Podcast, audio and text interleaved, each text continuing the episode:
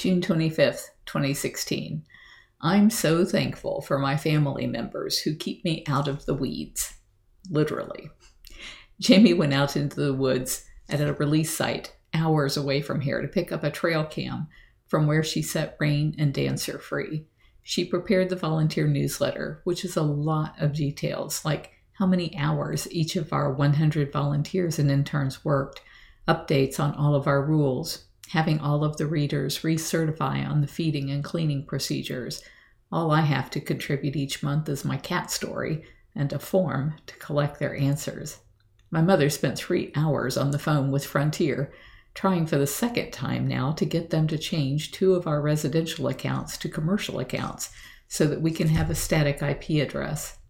Since Frontier took over, they just randomly reset all of our IP addresses, breaking the connectivity to the explore.org cameras. I would lose my mind if I had to deal with all of that. Howie manages the weekly calls for our lobbyists and for the IFAW lobbyists.